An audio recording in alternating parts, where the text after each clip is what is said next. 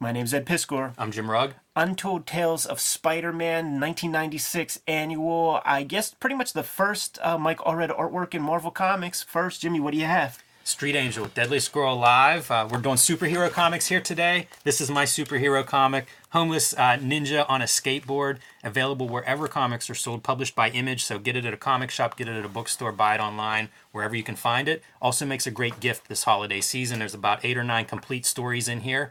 You can also join me on patreon.com slash jimrugg, where you can download out-of-print zines and mini-comics. You can see a bunch of my original art from Street Angel, as well as my other comics like Octobriana and Plain Janes. You can see the process of how I make the comics I make, basically cartoonist kayfabe, focusing on my own work and my own comics. So join me on patreon.com slash jimrugg. Red Room, the Antisocial Network, hitting the stands uh, November 9th. Murder on the Dark Web for Fun and Profit is the name of the game of Red Room. And this book collection is where the four issues of the Antisocial Network miniseries are being warehoused from this point forward. If you got the issues, good for you, man. But uh, if you didn't, scoop up the collection. Drew tons of extra artwork to go along with the collection. Spent the summer building this thing into an actual proper book. And uh, has about 70 pages of extra stuff including these rough first drafts of the comic. We're going to do a big video on this when the time comes. You could also pre-order the uh, next round of red room comics called trigger warnings uh, beginning in december. And i'm serializing all that material on my patreon right now. All those links are in my link tree in the description below this video.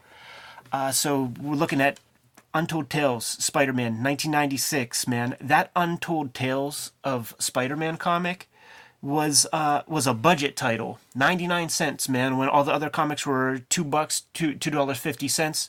Uh, the implication of budget titles and stuff like video games or whatever, it's like, you know, you get Q*bert or something for cheap, man. It, it, it, there's a, a, a, a sort of diminished value of having like budget titles.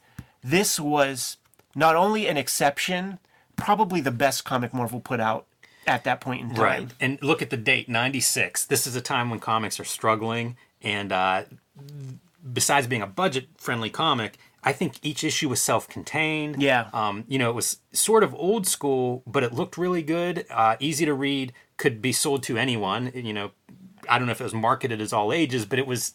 It was classic comics, really. Uh, Kurt Busiek, I think, writing most of them. All of them. Um, you know, a guy who obviously is into comics history and these classic characters, and they were just fun superhero comics This at a time when there weren't a lot of fun superhero comics. Grab this one off the racks, man. Uh, I had Madman on my pull list, uh, the Dark Horse comic, so it was a big deal. You remember that like little weekly, what was it called, Comic Bulletin or something? Comic Shop News. Comic Shop News, yeah, yeah, yeah. And uh, it was a big deal when Allred was going to do a little cup of coffee, man, at Marvel on this, and made sure to scoop it up. Very glad I did. Joe Sinnott on Inks. That's an amazing team too. Like imagine your first comic job being Spider-Man with Joe Sinnott inking you. Absolutely, man. They were setting him up for success. This is Chris Jericho interrupting The Rock on his first WWE appearance. You know what I mean? Like they were really uh, w- what a great opportunity. really captures a kind of uh, John Romita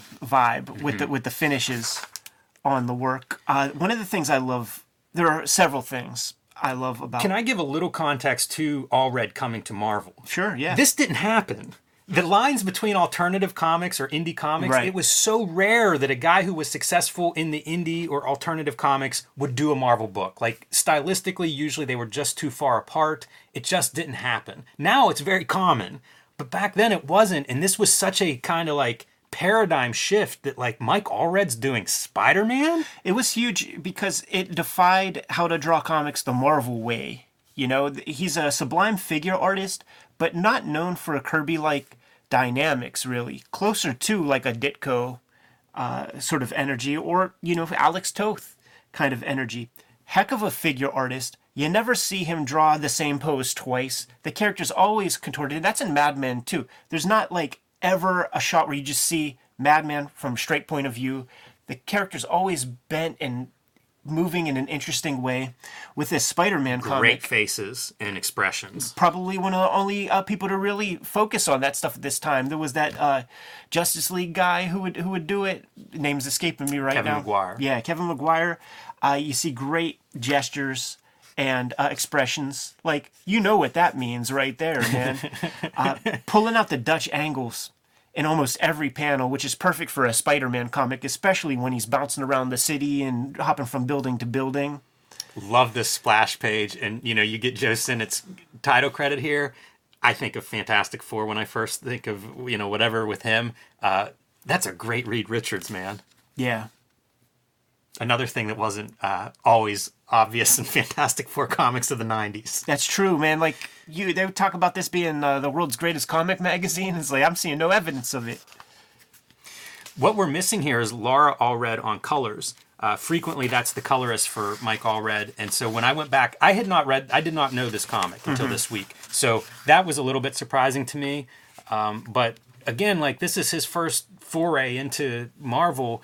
Um, they're cautious, you know. They didn't work with a lot of these uh, alternative type cartoonists. Yeah, man. You know, he was. I mean, Allred's a cartoonist. Like he can ink his own stuff. They didn't. They didn't uh, give him that grace. I'm sure he's not complaining having No. Joe Sinnott with that super sharp. Turn this. Turn this to a Charles Burns. It really, man, there's some great inking. Like I, all of these sort of lines, I think he's inking those on a straight edge. Oh, they're, yeah, yeah, they're yeah. perfect. Listen to Frank Miller, man, on that Dark Knight, uh, that Dark Knight documentary where he says it takes you two years to learn to ink with a brush and a ruler, and when you do, your staircases are better. I was gonna say, like, when you finally master it, you never do it again. like, use pens or something. This rooted in time. That's the truth. I love the Sue Storm too, like a really great face. He had Joe in Allred, who I assume is patterned after Laura, um, but his women's faces were just different than everybody else drew women's faces at Marvel, DC, and you know superhero comics at the time. Kurt Busiek's conceit of this comic is that it happens in in canon, uh, corresponding with like the Steve Ditko, John Romita issues, if it ever you know gets up to that point. So like, this is this is a Silver Age comic with all that that entails. One of the things I am curious about, uh, it doesn't look like it from the way the the art is. Um, was it drawn Marvel method? I doubt it because I feel like as an artist, you would have you know have a few more anchors and stuff like that if you were designing the whole thing. could This be. seems very well structured. It is funny to see this as a high school student Peter Parker because man, these dudes are 35 years old. Oh, totally. like you know, like like uh, you know, Al- Allred has skills, no doubt, man. But uh, that is uh, near middle aged. Uh, I don't know if we said this, but he's asked he asks uh, the Invisible Girl out, and it's to get back at Johnny Storm. Yeah, because Johnny Storm usurped him, uh, grabbing some uh, bank robbers or something, man, and and let Spider-Man know that he did it on purpose to just uh, coitus interruptus his superhero moment. Good thing. All these characters are pretty good. You know, I feel like every interpretation of Allred with all these classic characters works. I uh, this comic was not something. It would be on the stands, but because of the price point, it would disappear really, really fast. Whenever I would see it on the stands, I would scoop it up and never felt slighted on a- any issues of this. Usually, Pat Olliffe was the guy uh, Yes. doing the drawing on the regular stuff, but obviously, you know, you can't do 13 books and have a 60 pager. Look how good Betty Brant's expression is whenever uh, Parker tells her that he has other plans for the night. Straight up Lichtenstein right here, man. It's it's such a romance comic image. Yeah, like uh, pop art was what would be referenced with Mike Allred's style a whole bunch, and I didn't know what that meant as a kid, but I know what it means now. It really it really fits this story well. Yeah, Triple A Pop his publishing when he was self-publishing. Yeah. This is one of those like cute moments, like like Spider-Man coming to his date. He's got a web bow tie that, he, that he fastens, and you know he doesn't have uh, all that money in the world, so he's you know she's pulling out the whip, she's pulling out the Rolls Royce, man, and she's you know she's not emasculating our guy. He can afford some pizza. She's like, yeah, let's do it. It's a I bet. love that she's dressed up and he's in costume. hey man, it was Spider-Man that brought her on the date. It feels it feels totally of that era where you know you can kind of get away with some of this stuff without uh, too many questions being asked. Just have fun. Just have fun, man. Torch wants to get back at Spider-Man, so he starts to boil, boil the uh, the Atlantic, and it rouses up uh, Namor. Fantastic, right?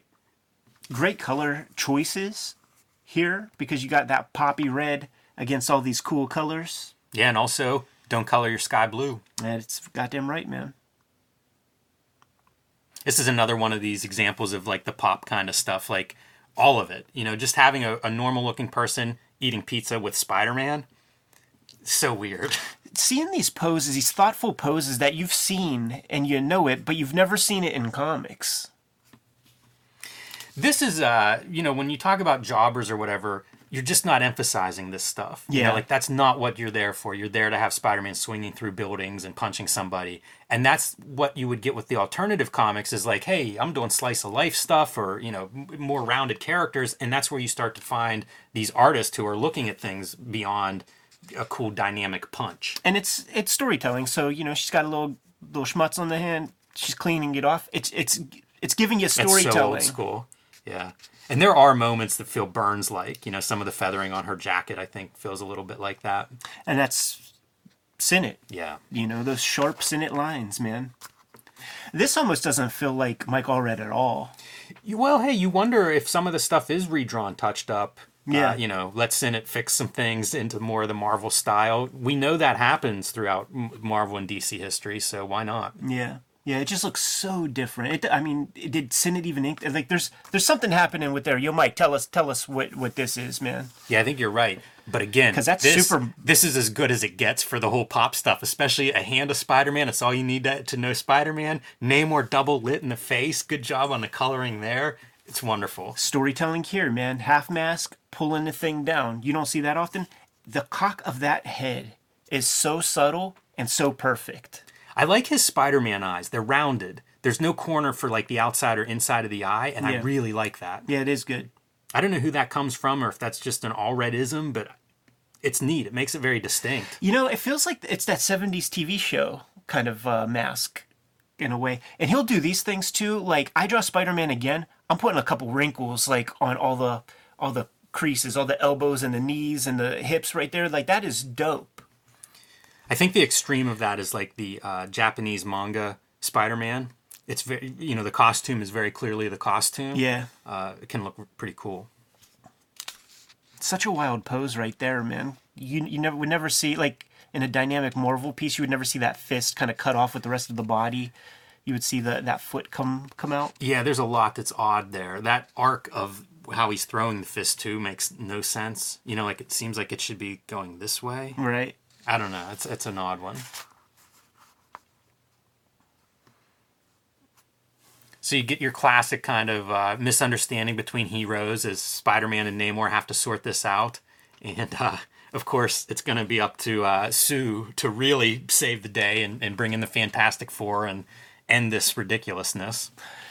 ridiculousness like like sort of the color on there with the little radio blurs that is just divorced from the line art that's being presented? Totally. The uh, shaded eye is something I, I don't know if, how often that's used. no. Odd stuff. Great gesture. Great piece of body language here man. He's just such a fantastic figure drawer. very uh, you know you can see the all the Allred the madman character in that kind of pose. Great pose there what was that? Is that that's not a steven seagal figure new captain action? Look how much it Action looks like steven seagal. Yeah man. I bet they sell more, more units if that's uh, hard to kill action man. Gotta get that license man. That looks like mike allred yeah. He's got that mirror by his drafting board man. Just a lot of unusual panels. To me this stuff is very not marvel-esque. And that's good. That's why you bring somebody new in. Yeah, totally. I I ate this up at the time, and it felt like permission uh, that you don't have to draw like your average, you know, house style guy. House styles were still kind of kind of there. You know, it, it was it was Jim Lee art was the house style at the time. It Yeah. graduated from Buscema wannabes to to uh, to Jim Lee energy, and anything that looked different from that is the stuff I was buying. This feels like Untold Tales. The the art style it feels very much because it's readable. Yeah, That's pretty fun choice, having the stars in the eyes whenever Namor actually connects on one. Totally. Totally. Good stuff with with uh, Jameson here complaining about you know k- keeping up his interpretation of how Spider-Man's the menace. It's such heel tactics the way he explains what happens. He saved us, says Betty Brant. He missed us is more like it. exactly, exactly what a heel would say. you got to have those moments. And there's also that that's Kurtzman like storytelling too, where you have the same camera angle mm-hmm. with two separate moments occurring. And when you have it like this, it's like one second Yeah. transpires amongst these four panels right there. It's a great spread all around. That that spread just you roll through it so easily. And this is where we realize that our heroes uh, had a misunderstanding, man, because uh. Johnny Storm gave up the ghost when he was sitting back laughing. I enjoyed the Namor Sue dynamic in this story too. I think that's pretty well done. Uh, good job on Busiek for finding like how to bring these pieces that you've already got the the moments around them. So making it work within the comics history, pretty well done. And a good thing. Not a bad one. You know, Sinnott. Sinnott really. Yeah, That's a you're strong gonna character have for uh, him. Fantastic Four, man, you couldn't do better than Joe Sinnott for your anchor. We got to have our uh, punchline moment, man. Payback. Peter Parker has to get one over. Hey, the name of the book Spider Man, not Johnny Storm. Got to put your guy over, man. and there it is. The webbing, you know, in those old uh, Steve Ditko comics, the webbing lasts an hour. You got till 10:30. Show the little clock. Crash. The best part, I feel like the promo that's really being cut is that Human Torch walks around in his suburban little home in his costume. As a Undertaker in 1996. this is this is uh, three years after Undertaker won his first WWF Championship. yeah, you have much to say about Joey Pulaski though. I don't. And you see uh, Amazing Fantasy 16, 17. I like this conceit. I think it's pretty fun. Gil Kane, Kane coming piece in. of art. Pat Can't Olliffe, complain about that. Wieringo. Yeah, this is a nice little feature, and it's in line with what annuals used to do. They would always have like the Ditko pinups in the back of the Spider-Man stuff. This is fun. Yeah, nod to the uh, the original Steve Ditko, Stan Lee, how they create uh, Spider-Man comics, which was huge. From you know, when I got hold of that, it was like awesome just to see him inking lines and stuff. Yeah, uh, from from Spider-Man Annual Number One. Exactly. uh, you know, replace uh, the Kurt Busiek with uh, with uh, Stan Lee and Steve Ditko with Pat Olliffe. It, it was real cool, staring real close at Pat Olliffe's shelves and stuff. He's got the Cowboy Wally show on his racks, man. Got that uh, that Abrams Marvel book, Will Eisner graphic novels, man. Hellboy, Milt Caniff books, Bill Sienkiewicz. Hey, let's not forget the wizard as being a thrown-in character villain. I feel like that's it's wizard. Like you can't have a character named Wizard without being compared to Wizard magazine at the time and Pittsburgh's own Ron Frenz on the pencils there. Kurt Busiek, he, he's no dummy. No, He's no dummy, man. Uh, this is great. You know, like doing the nine-panel grid. You know, keeping in line with that original version of this story. Busiek uh, sort of revered for his his comics kind of fanboy knowledge of of Silver Age comics. You see, he has all the mar- milestone editions on the walls and stuff there, man. Uh, so he's he knows the canon. He knows all that stuff. He's read it. You know, he before Douglas Wolk's book, man. Kurt Busiek was the guy who read all the all the old Marvel stuff. Uh, so the idea is he's coming up with stories where he's tying in such tangential, you know, paste pot Pete type characters that showed up one, two times, and now poor Pat Olliffe has to like find reference for that stuff. uh, reprints were not ubiquitous. You know, you'd have to drop 50 60 dollars for those Marvel milestones if Marvel decided to reprint these particular things. So he has to go to a shop and actually forked down hard-earned money for Tales of to Astonish number 49. Good thing that uh, he can write this stuff off on his taxes. Yeah, love man. that that's part of it. Yeah, listen, man. One of the perks of the comic book life. name of the game. And uh, just when he's lining up all the references he needs to make his comic, you know, he's doing up some Devil Dinosaur sketches to try to figure out get a, get a handle on that character. Guess what happens, man? Kurt Busiek calls him one more time. It's like, yo, scrap that idea. I got a better one. Yeah, it's it's a lot of fun for a little uh, three pager, and again, homage to that original Ditko classic. Pat Olliffe is dope, man. I liked him too. Real, real solid artist. And he does this little piece, man, giving you a guided tour of uh, Spidey's world. Not a bad package. The perspective on this is real crazy, Yeah, it's a big stove. and and just how far down our guys are. Not a bad package to get for the price of two dollars when this came out. I was there. I watched it, man. John Romita Sr., John Romita Jr. was on as well. You could see, man. I think my dad spilled some coffee on the coffee table or something. Uh, That's gonna hurt your resale value, Ed. John's- CGC's not gonna like that coffee stain. John Sr. schooling John Romita Jr. saying he drew too many lines in Gwen Stacy's hair when they were with the Sharpie markers on the big bulletin board thing. Put too many lines in Gwen Stacy's hair. Son, she's a blonde. Get some of those lines out of there. Good I- luck removing your sharpie. I actually bought something from from the QVC there too. What was it? It was it was a Spider-Man like what they did was they just like hot glued a bunch of issues into like uh uh soft cover that Steve Lightle drew that was just a silhouette. It was like the cheapest thing ever and they just took random issues and glued them into the spine and it was like 15 bucks or something. Man, early days of trade paperbacks. It was, but it was it was QVC exclusive. Right. That was the whole gimmick, man. I had to try. I had to get something. Mom and dad called up. Had to give the credit card. It was a big deal, man. It's probably the cheapest item they were selling, fifteen bucks. Yeah, because it was all. You know what they were selling a lot of? Uh, uh, printer plates, like like lead printer plates of like you know the seventies, eighties comics and What a weird item. But I thought it was own one. fascinating. Yeah, they Like- are they are interesting to see those things, but I, I never hardly see those kind of things like float around for sale. yeah, yeah. Who knows? Maybe the guys that bought those, maybe it's a good investment. Hanging on to them. K favors, like, follow, subscribe to the YouTube channel. Hit the bell. We'll notify you new vids are available. What's out there, Jimmy? Join me on patreon.com slash Jim Rugg where you can download out of print zines and mini comics. About a dozen of those available right now. The latest, the BW zine, collecting, uh, collaging some 80s black and white indie comics. You can also see my original art uh, process, how I make the comics I make, like Street Angel, Deadliest Girl Alive, Plain Janes, Octobriana, and more. That is patreon.com slash Jim Rugg. Red Room, the Antisocial Network, trade paperback book collection hitting the stands November 9th. Uh, get it at your local comic shop. Order it directly from Fantagraphics or go to Amazon.com. Scoop up uh, the Antisocial Network trade paperback, man. 70 so pages of extra material to create a completely different experience than just reading those issues that came out. Speaking of issues, the, tr- the Trigger Warnings uh, miniseries of Red Room Comics is going to begin coming out in December. You could pre-order those at the Fantagraphics website, and you could read those comics on my Patreon.